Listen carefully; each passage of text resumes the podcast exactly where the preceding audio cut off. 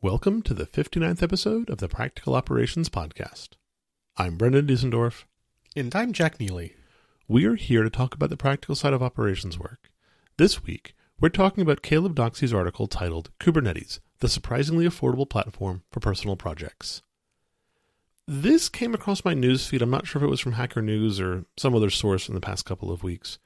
And it really resonated with me on a very personal level in terms of the way that I learn new projects and frameworks and languages, and that I learn by doing. I learn by getting my hands onto something and kind of digging into it.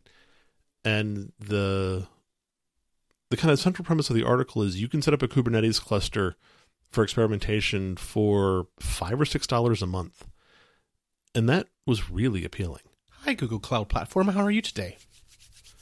Um, and part of it is leverage, leveraging the economies of how Google has their always free tier of services. You get an F1 micro instance for free forever. You get what 10, 20, 30 gigs of cloud storage for free forever. You get some number of backup gigs for free forever.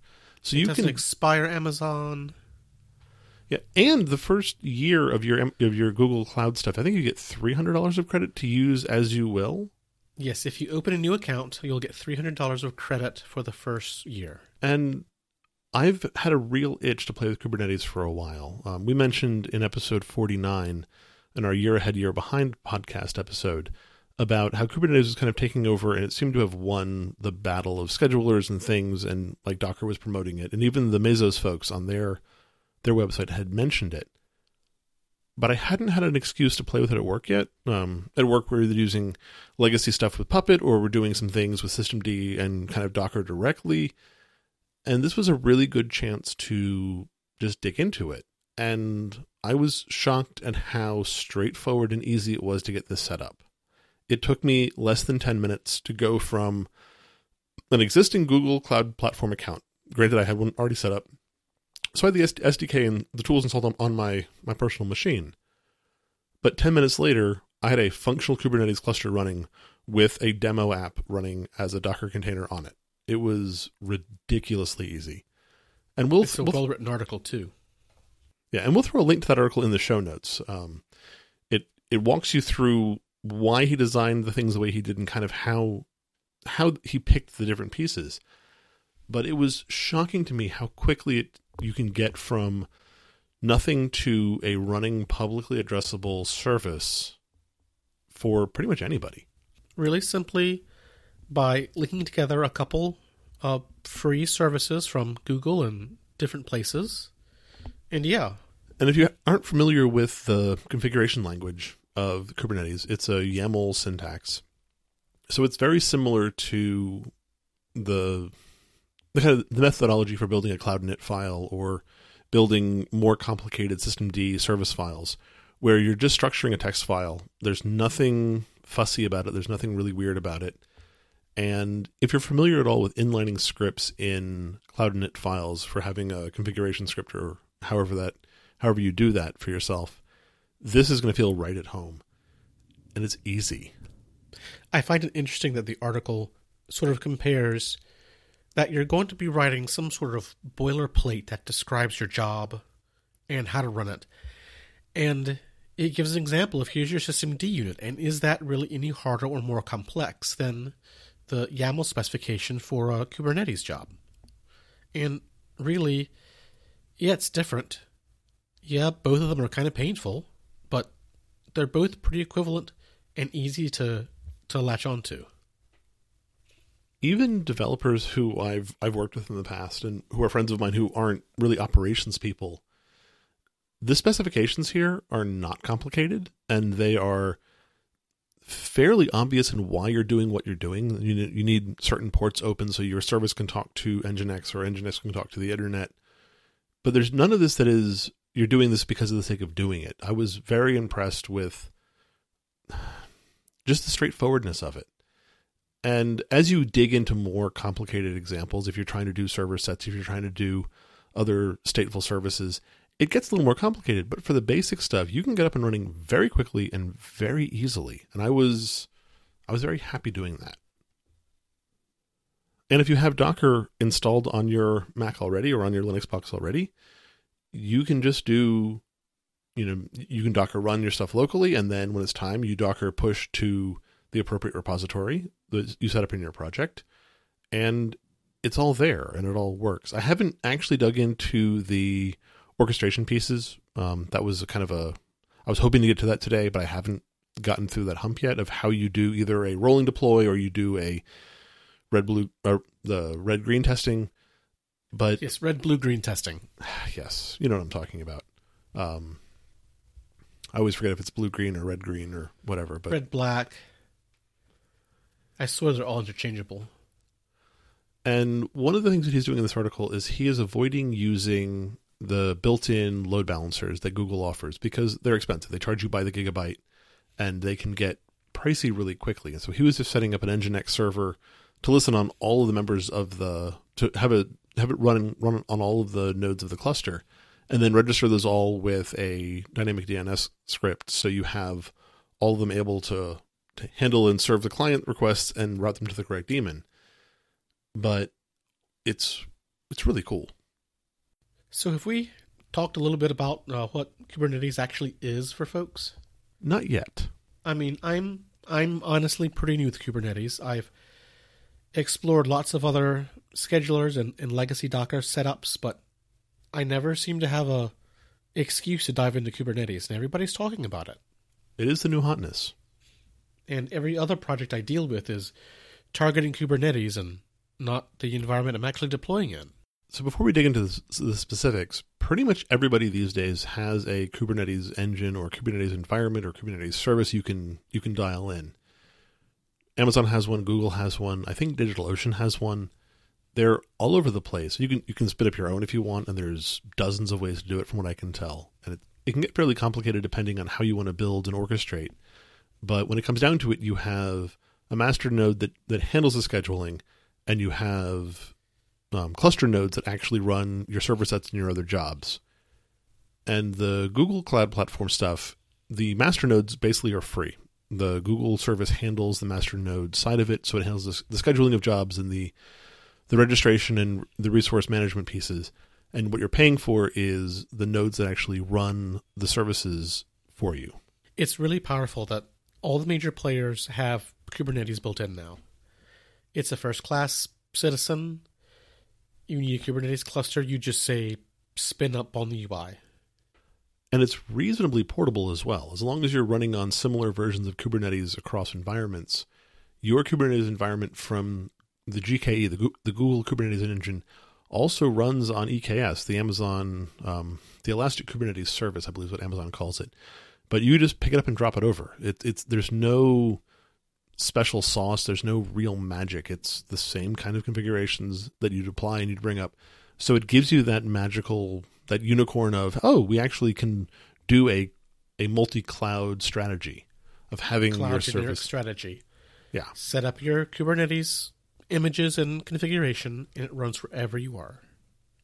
Which is extraordinarily powerful for doing microservices or stateless applications because you're trying to get your services up and running as quickly as possible, as cheaply as possible, across a wide variety of nodes so you can you can balance your request out. It, doesn't handle the stateful stuff as well yet. I one of the other pieces of this I really want to dig into is the the stateful volume creation and management so you can have volumes that are mapped between nodes and then you can actually you can retain not just configuration but data. So if you're running a a logging platform, you're running a metrics platform, you're running a database platform or whatever it is, you can rely on having your your your backend data store persist correctly, but it's really quick. One of the things that I'm working on doing now that I haven't quite I haven't quite filled out all the way is moving my personal Git server off of just a couple of um, GCE instances over to the Kubernetes service and figuring out how to get the volume mapping set up correctly and how to get persistence done properly so I can restart services and I can move things around and have it come back up correctly. Come on, uh, GCP has a, a Git service built in. The point of this is it's a toy in, in a sense. The, the point of this is not to the set up. The point of this is to have a project to actually test out the thing to make it work well. Exactly.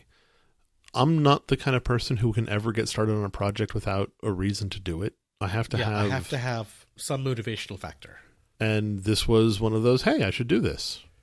I've been looking for a reason. I'm looking for an excuse to to spend a couple of hours kind of poking around, and I spent maybe an hour today, and I got most of the way through bringing up the the Gogs Git service, the the Golang based Git repository service, and I was getting into bringing up my own environment that brings up my espresso machine boiler monitor and things. When I ran out of time, I had to go back to to doing family stuff, but it was it was eye opening how mature this toolchain really is. I was expecting this to have a lot of rough edges and kind of It's feel mature fast, which is impressive. yes, As much as as there are other schedules out there that have integrated Docker support and Docker support well, it's amazing how many rough edges that, that some of the older, more mature schedules sort of have working with Docker that Kubernetes does not. and also compared to just running this with systemd services in GC instances via Cloud Init, that is error prone and full of kind of weird edge cases and trying to figure out how the the various operating systems work. And this is pretty straightforward. So one of the other things that came up out of this whole conversation is there were a couple of tweets which I'll link to in the show notes where somebody was comparing EC2 to being kind of the old generation's version of on-prem where it's the old and busted yeah, people run if they have to, but that's not that's not the cool thing anymore, and nobody really wants to do that. And it kind of resonated with me. It it felt as much as it's a hipster thing, it felt kind of right that people aren't bringing up just instances anymore for lots of services. They've they've delved into the 80 or 100 Amazon services or the 30 or 40 Google services that provide a backing store and a message bus and a metrics pipeline and a, and a logging broker and all kinds of other pieces. So why would you bring up dozens of EC2 instances at this point? You'd bring up your jobs in Docker containers on one of the cloud engines. Makes me feel old. But it reminds me of the transition from bare metal to VMware and then the transition from VMware to the cloud. It's it's one of those things where you have to stay being a practitioner of the field, you have to stay current. And this seems to be where the industry is going right now. And oddly enough, with all the crazy VM stuff that we tried and and didn't work out or did work out, it seems that we have a pretty big and clear winner in in the Docker scheduler area. And I really like that the winner this time is open source. In the actually open source, you can you can get it and you can run the production code, not some some light version, some horribly oh well, it's not the production, it's not the enterprise, it's not the whatever. It's actually yeah, you can just go get it and run it. And it is complicated to set up all of the pieces of Kubernetes yourself. If you're setting up a bare metal environment and trying to load Kubernetes onto it, there's a lot of work to be done. And I'm not trying to discount that at all but it's actually available, which is really a blessing as compared to some of the other larger services that they were open source in name only because it was far too complicated to actually stand them up anywhere. Yes, put your money here and we'll enable all the cool features. I'm just thinking of the various iterations of the OpenShift um, platform that Red Hat had for a Oh. long time. That, well, every major version was a major rewrite as well, which kind of sucked.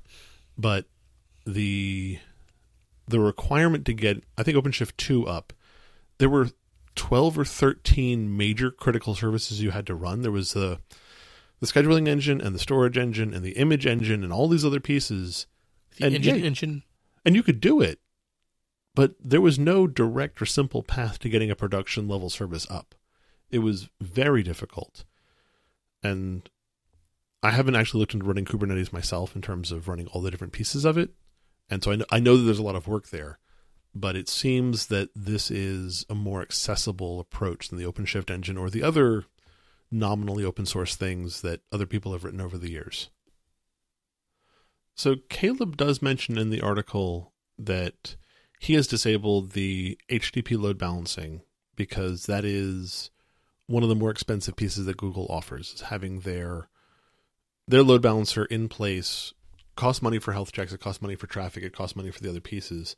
And it's something like 18, 20 bucks a month. But he's trying to get this down to the cheapest possible configuration under which you can run the actual service.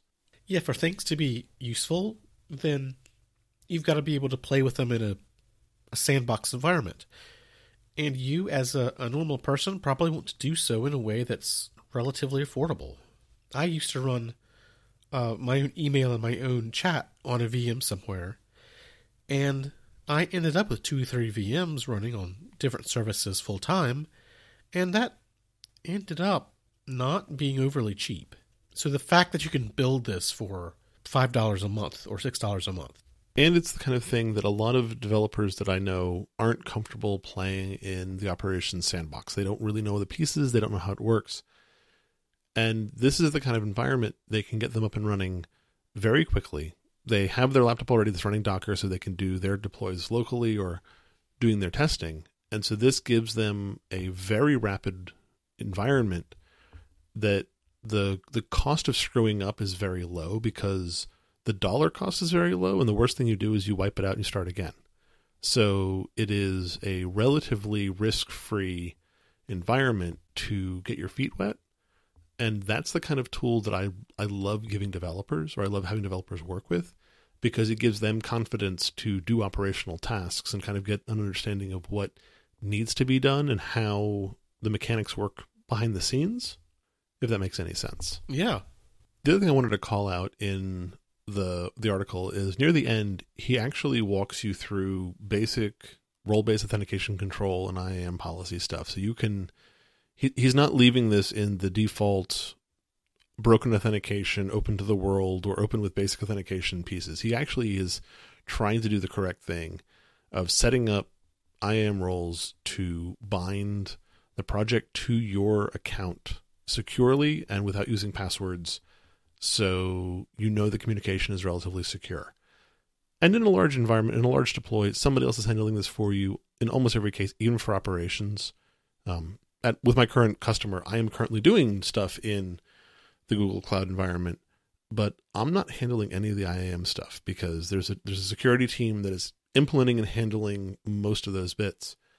But the article that Caleb wrote covers a lot of that stuff and takes it at least seriously enough to pass muster so you're not completely kind of out on your own. And if you were to take the article that he wrote and you were to combine it with Let's Encrypt Docker containers, you could build a TLS encrypted, backend authenticated and encrypted service pretty quickly. yeah. And it's super important that that even developers who don't have their feet in the operational sandbox have some basic exposure toward uh, the security systems for Google and, and Amazon and how to set up things relatively security. So at least they go through that process of thinking about that as they're as they're designing applications for their professional professional life and walking those through their basic steps in their life cycle. So one sort of thing about Kubernetes that kind of was interesting to me is this whole concept of serverless. Serverless is really the big other hipster thing that's out there that everybody's talking about. Go to a trade show, and most of the sessions are about how to run some crazy code in, in serverless. And at what point does Kubernetes sort of walk you past um, that layer of abstraction? Um, following uh, this article, you're setting up a couple GCE VMs. You obviously get a little bit into the developer or the excuse me the operational sandbox. So this clearly isn't serverless. You you're sitting here setting up servers. But in on the flip side, if this is running for you or running as a service in Google or AWS, there's a point where you just say, here's my YAML config, here's my container. I don't care, just run it. Which starts to sound a lot more serverless. Yeah, to me, there's still a little bit because you're defining ports and you're you're linking various pieces together more directly. And I always think of serverless in the traditional Lambda sense of you just paste your code into a into an object and you say run my code via whatever runtime. Paste your code into GitHub and it's serverless, right?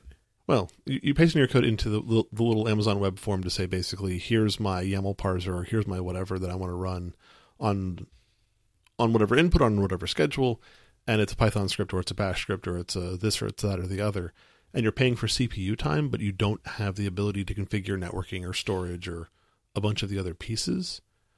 But you're right, this is getting really close to you point your container at the service and you go. You don't worry about what operating system or what other pieces are under the covers. And in a way, that's the ultimate promise of systemd that we've abstracted away the operating system and we're just left with with Docker and an orchestration engine. And I don't know, that's it's weird. As I've said before, Linux finally is accepted into the mainstream because you've abstracted everything away from it. All you need is a cheap OS. That's kind of depressing. But is there anything else we wanted to talk about? and on that note, please take the time to rate the show on Overcast, Apple Podcasts, or your favorite podcast directory. It's the best way for new listeners to find us. Additionally, we welcome feedback about shows we recorded or topics you'd like us to cover. Leave a comment on the website at operations.fm. Send us your thoughts on email, feedback at operations.fm, or use at operationsfm on Twitter. That wraps it up for the 59th episode of the Practical Operations Podcast. I'm Brendan Diesendorf. I'm Jack Neely. Thanks, and good night. Docker.